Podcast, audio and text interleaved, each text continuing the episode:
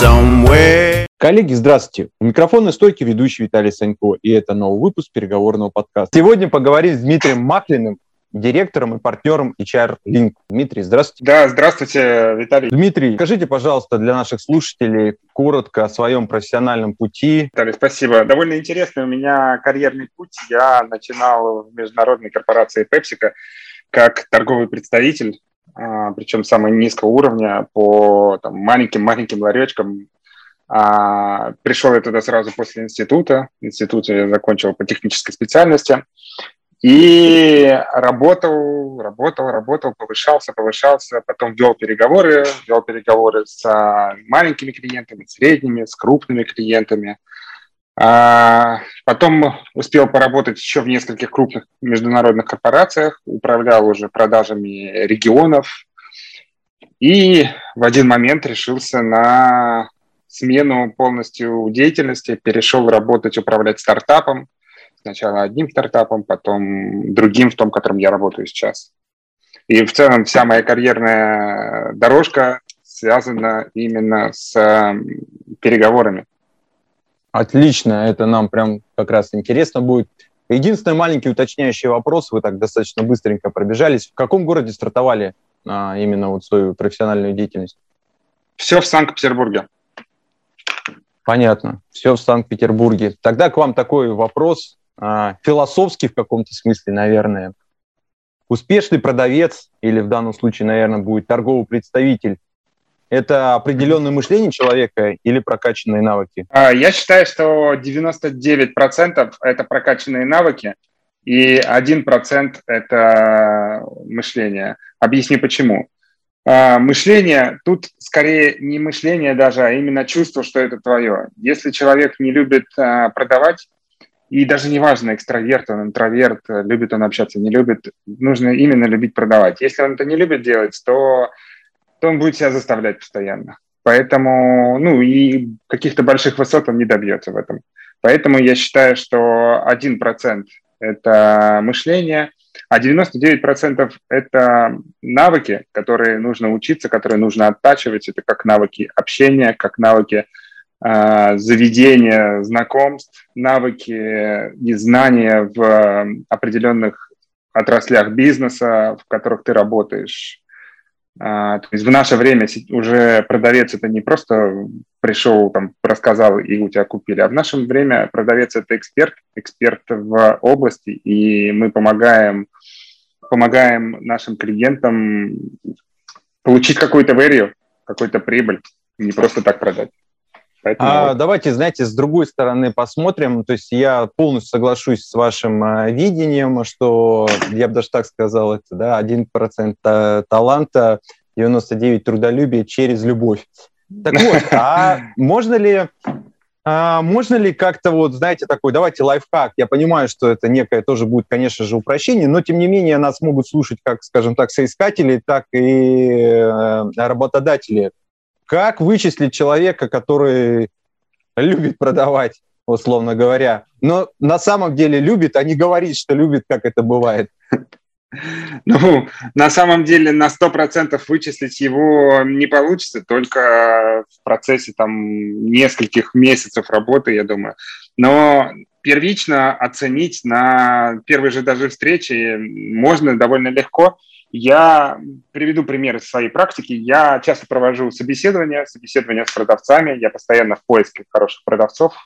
И просто общаюсь. Я на собеседованиях не прошу продать мне ручку, как это модно делать в корпорации. Потому что мы все видели фильм «Волк с Уолл-стрит», Леонардо Ди Каприо научил этому даже меня. Ну да, да, да, это точно. Я просто общаюсь. Я задаю вопросы. Это может быть даже не только профессиональные, а личностные какие-то, там, чего хочет человек, чего он ищет. я смотрю, насколько, насколько он а, легко общается. Я, конечно же, делаю скидку обычно на то, что он там, на стрессе определенном и нервничает. Но за 20-30 минут общения можно сделать уже первые выводы. Любит человек это делать, либо он говорит, что любит это делать, либо он даже не говорит, что он любит это делать. Спасибо. Я еще, наверное, так предполагаю, что есть как это а, возрастная некая планка. Ну, в том плане, что если я, например, говорю в 20 лет люблю, то я могу искренне заблуждаться.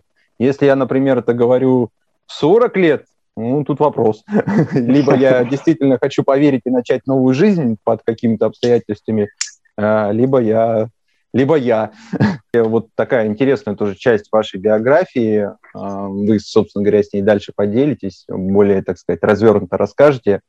Какой конкретный навык а, помог вырасти вам из рядового торгового представителя Санкт-Петербурга а, в управляющее стартапом с доходом более 100 миллионов рублей? То есть, mm-hmm. вот, расскажите секретный секрет. А какого-то секретного секрета, который спрятан э, в сейфе под грифом «секретно», нету, конечно же. На самом деле тут э, несколько а, взаимодополняющих моментов. Первое – это целеполагание.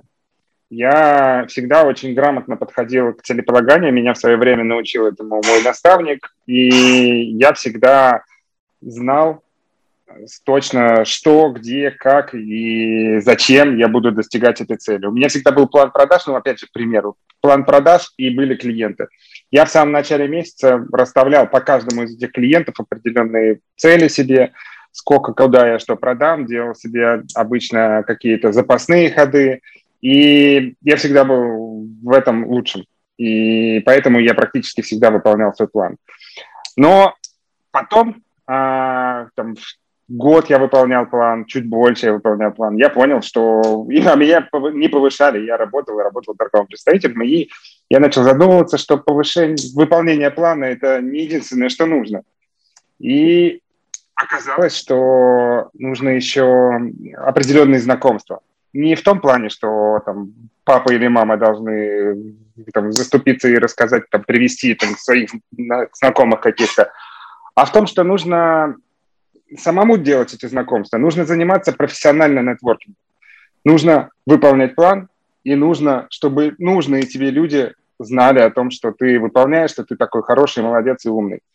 А, у меня была своя система даже. Я составил для себя список людей, которые мне нужны, которые могут повлиять на мою карьеру, на мое будущее.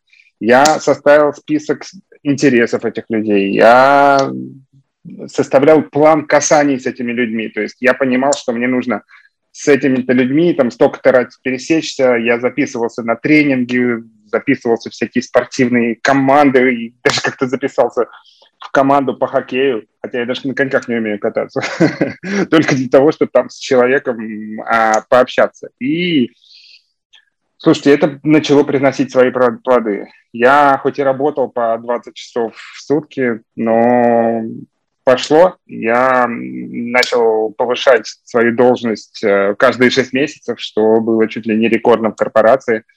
И за довольно короткий период я уже э, стал вести переговоры с крупнейшими международными компаниями, такими как Макдональдс, Карлс Джуниор э, в России и действительно понял, что такой метод работает. Я начал много изучать его, и только тогда уже, после там полутора лет, по двух лет занятия этим, я узнал, что это называется нетворкинг. И э, он мне помогает. И действительно я всем советую. Первое – это достигать результата. Без результата на вас никто и не посмотрит. Второе – это делать так, чтобы об этом результате узнали люди, которые вам нужны. И это очень важно. Ну и такой принцип есть у меня, что а, решение о тебе принимается в кабинете, где тебя нет. То есть э, нужно делать не прямолинейные ходы, а такие многоходовки, когда не ты сам продаешь себя, а другой человек продает тебя, причем не по твоей просьбе. И это начало работать, и я уже, когда менял компанию, уже не я искал работу, а мне предлагали, я выбирал между различными офферами. И в один момент я точно так же и устроился, в принципе, в стартап. Я просто познакомился с человеком, мне рассказали про одного человека, и я захотел с ним познакомиться. Я нашел причину, зачем познакомиться с ним. А я с ним пообщался, обратился к нему по этой причине, там, за маленькой помощью, за советом. И он крупный инвестор, а он мне сделал предложение, которого я не смог отказаться. Так я и поменял даже корпорации на стартапы, и все благодаря нетворкингу. Уважаемые слушатели, я думаю, вы как минимум, как я это называю, услышали некую формулу. Один из вариантов. Это не значит, что если вы сделаете посткопии, будет тот же самый результат, но некая занятость э, обязательно будет присутствовать. И также, уважаемые слушатели, опять же, слушая нашего гостя, почему-то невольно возникали в голове, э, возникли в голове две книги «Никогда не ешь в одиночку» Кейта Ференци и «Связи решают все» Дарси Резака. Дмитрий в очередной раз подтверждает э, мысль, что в университете или в школе можно учиться превосходно, получить красный диплом, а, золотую медаль в школе. Но если тебя никто не знает, ты прекрасен только в своем кругу. Те, кто учится, обзаводитесь связями, стройте социальные лифты сами. Дмитрий, давайте тогда услышим ваше определение нетворкинга, тем более в вашем случае это инструмент, который позволил достичь результата. Мое определение нетворкинга – это когда э, у меня есть определенный список знакомых, во-первых, и у моих знакомых есть определенный список знакомых. И я по любому вопросу, который мне нужен, а, будь то личный, будь то профессиональный, могу а, обратиться к любому из этих людей. И он мне не откажет. И мне не будет неудобно к нему обратиться. То есть часто бывает такое, что люди стесняются обращаться за помощью. Вот э, это первая часть. А вторая часть – это когда меня рекомендуют, когда меня рекомендуют за моей спиной. То есть э, я не знаю даже о том, что меня рекомендуют. Это второе. Ну, это высший пилотаж, я так полагаю, да? Когда ты я не скажу. Не скажу. Это, это так кажется. На самом деле это не высший пилотаж, это просто полноценная ежедневная работа. Работа онлайн, работа офлайн. Это общение, посещение кучи скучных выставок, семинаров, тренингов. А, главное быть постоянно на виду, как офлайн, то есть вести социальные сети, так и так как онлайн, так и офлайн. А, вы обмолвились чуть выше о том, что инструмент нетворкинга вам помог э, каждые полгода получать новую должность. Собственно говоря, поподробнее, пожалуйста, расскажите вот эту вот лестницу, как, с помощью чего. Ну, потому что действительно не каждый способен два раза в год получать повышение. Да, я работал торговым представителем, потом я стал э, учить торговых представителей, потом я стал руководить торговыми представителями. Потом я пошел э, в сторону переговоров больше. Я стал э, у меня было в подчинении несколько людей, я вел переговоры с э, небольшими клиентами. Далее я вел переговоры уже с крупными клиентами. Ну и потом я уже а, руководил, потом я уже вел переговоры с самыми крупными клиентами. Это вот как раз я говорил, Карл Джуниор, Макдональдс и так далее.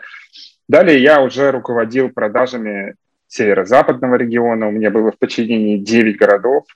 Далее я, последнее мое место работы в корпорации, это компания Duracell, где я руководил всеми крупными клиентами северо-запада и э, ну вот, это все благодаря нетворкингу и хорошим результатам.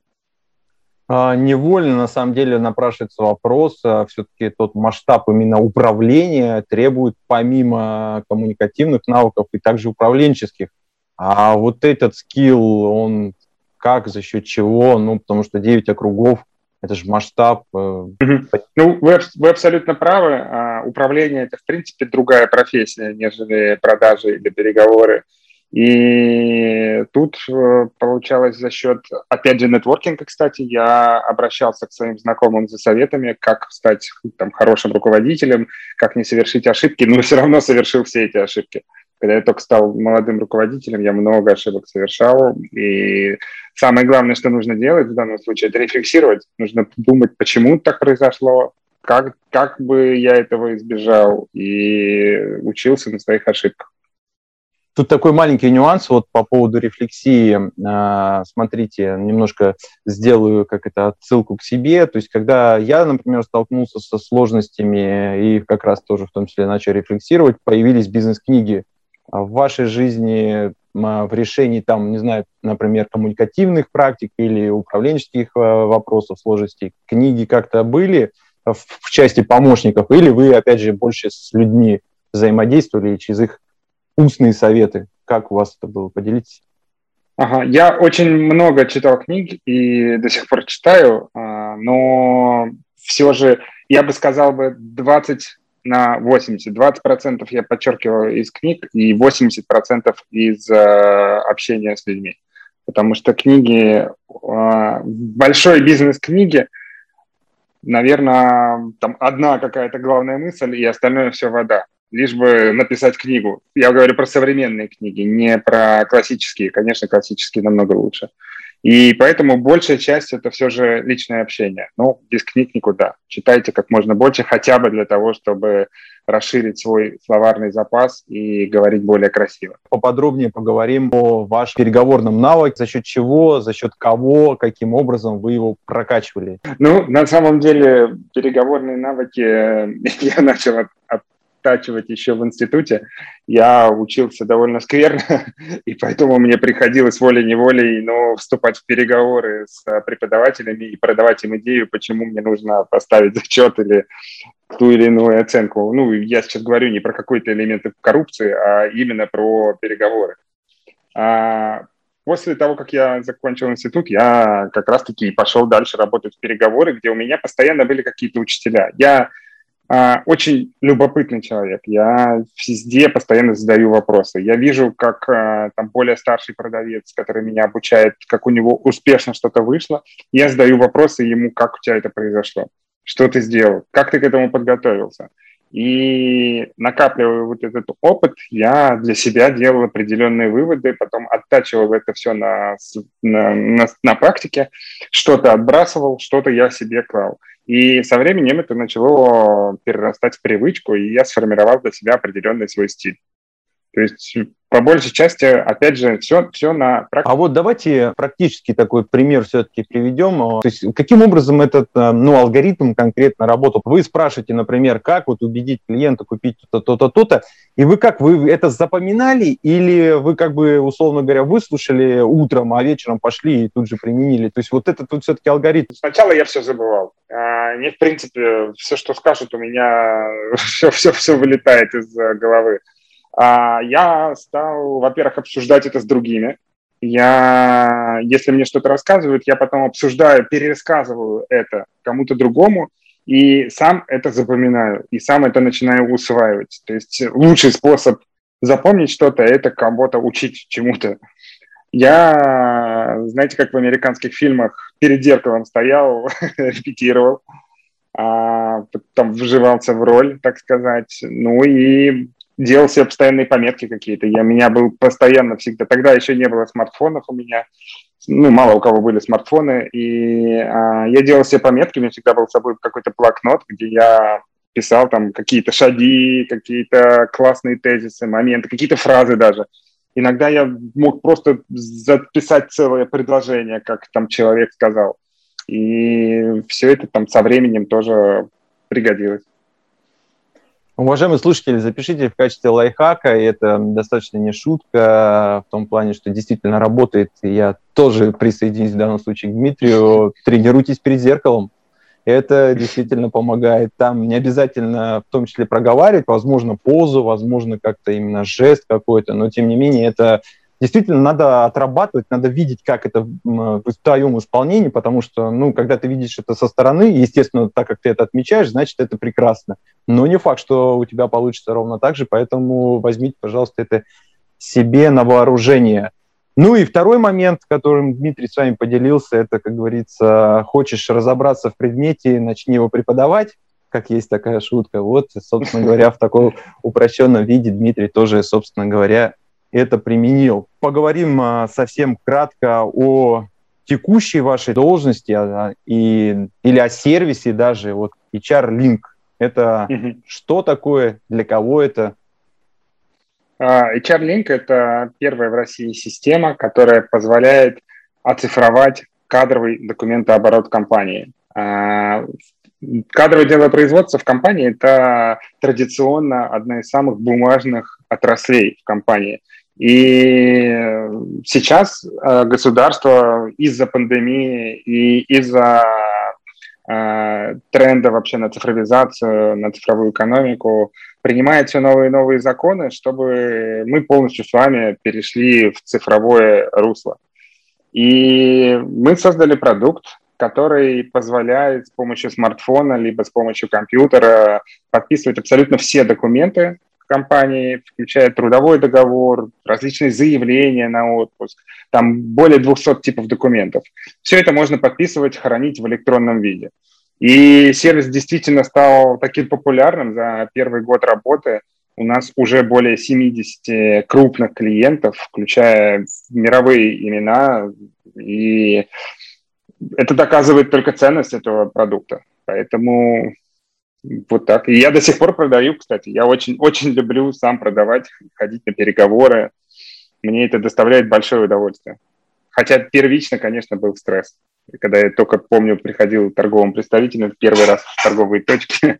А, тогда такой вопрос следующий, так как вы сами обмолвились о том, что по-прежнему любит продавать. Уважаемый слушатель, пока гость не слышит, это потому, что он любит сам вот этот вот драйв и энергию, поэтому скучает на самом деле. Чем выше, тем меньше телодвижений, работа немножко иная, но тем не менее поэтому скучаешь. Так вот, вопрос следующий. 2020 год, события продавать онлайн и офлайн? Ваше понимание процессов сложнее, легче? А, очень хороший вопрос. На самом деле, когда вся эта история произошла, я очень так сильно начал переживать, потому что мой стиль продаж зачастую э, учитывает харизму, направленную энергетику на человека. И это у меня очень хорошо работало. А когда все перешло в онлайн, я стал переживать, что, конечно, это может потерять, моя, моя сильная сторона может утратить свою ту самую силу. И я зря переживал, потому что онлайн люди привыкли действовать онлайн сейчас. Конечно, э, какие-то самые финальные крупные сделки желательно проводить э, офлайн, но я скажу, что сейчас сделки на десятки миллионов рублей заключаются без личных встреч. И это удивительно для меня на самом деле. А, из плюсов онлайна могу назвать еще, что раньше я в день мог провести максимум 4-5 встреч, а сейчас количество может быть 7-8 встреч, и они будут еще и более полезны, потому что мы а, не надо никуда ехать, ты приезжаешь, ты уже настроен на эту встречу, ты быстро обсуждаешь необходимое и ее завершаешь. То есть а, эффективность встреч часто повышается и количество этих встреч.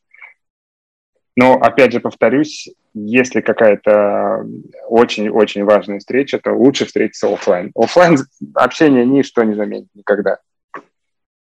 Уважаемые слушатели, а, я, как вы знаете, возможно, далек от продаж, но Дмитрий сейчас поделился такой секретной в кавычках информацией, потому что есть и бытует такой стереотип, что продавать э, по телефону ну, вот что-то крупное – это крайне сложно, невозможно. Но вот вам назвали суммы, что времена изменились, поэтому тоже адаптируйтесь, осваивайтесь и что называется, офлайн ничто не отменит, но есть возможности действовать и, как говорится, экономить время на дороге, поэтому пользуйтесь обязательно этой возможностью. И если у вас был какой-то стереотип, предрассудок, или вы книжки читали, что это невозможно, все, отбрасывайте, возможно, все, главное действовать.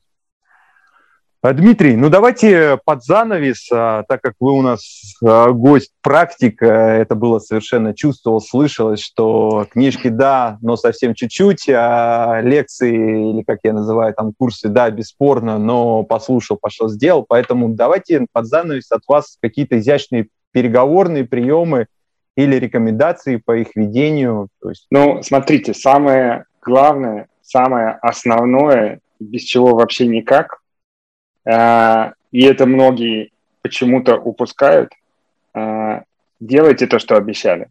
что вы обещали на встрече, что вы обещали на продаже, сделайте это. Если не вы ответственны за это, то проконтролируйте, чтобы это было сделано. А, это ваша репутация, и это основное. И если компания вас подводит, в которой вы работаете, если вы продали, но компания не выполняет обязательства, меняйте компанию. Ваша репутация, она важнее всего. Это первое. А, если говорить про саму встречу, то мне очень нравится а, способ зеркали, зеркаливания моего оппонента. Когда я а, не, там, незаметным для него образом повторяю его стиль общения, повторяю его движения, повторяю его фразы, только чуть по-другому. И это тоже влияет на исход переговоров. Плюс очень важно, если мы говорим про офлайн, то очень важно, где вы сидите. Лучше сидеть рядом с э, оппонентом, потому что он вас воспринимает больше как друга, нежели если напротив, то он больше воспринимает вас как соперника. А если это онлайн, пожалуйста, включите камеру, чтобы у вас был всегда хороший интернет, звук и фон. Тогда успех намного более вероятен. И всегда после встречи пишите follow-up. О чем вы договорились, потому что у людей может быть совершенно разное понимание. Дмитрий, а, я благодарю вас за то, что вы согласились и пришли ко мне в подкаст, поделились массой практических инструментов, на самом деле достаточно, кстати, актуальных на 2021 год, в том числе и по продажам. А у нас получилось, конечно же, э, немножко про переговоры, немножко про нетворкинг, э, про а, продажи. Кому, уважаемые слушатели, было бы интересно, актуально в силу того, что у вас свой бизнес или вы управляете чьим-то бизнесом, э, сервис HR-Link, загляните, я уверен, загуглите и более подробно об этом сможете узнать. Мы совсем вскользь об этом коснулись, буквально описали, для кого он и для чего он нужен. Таким получился у нас наш выпуск и традиционное «Услышимся».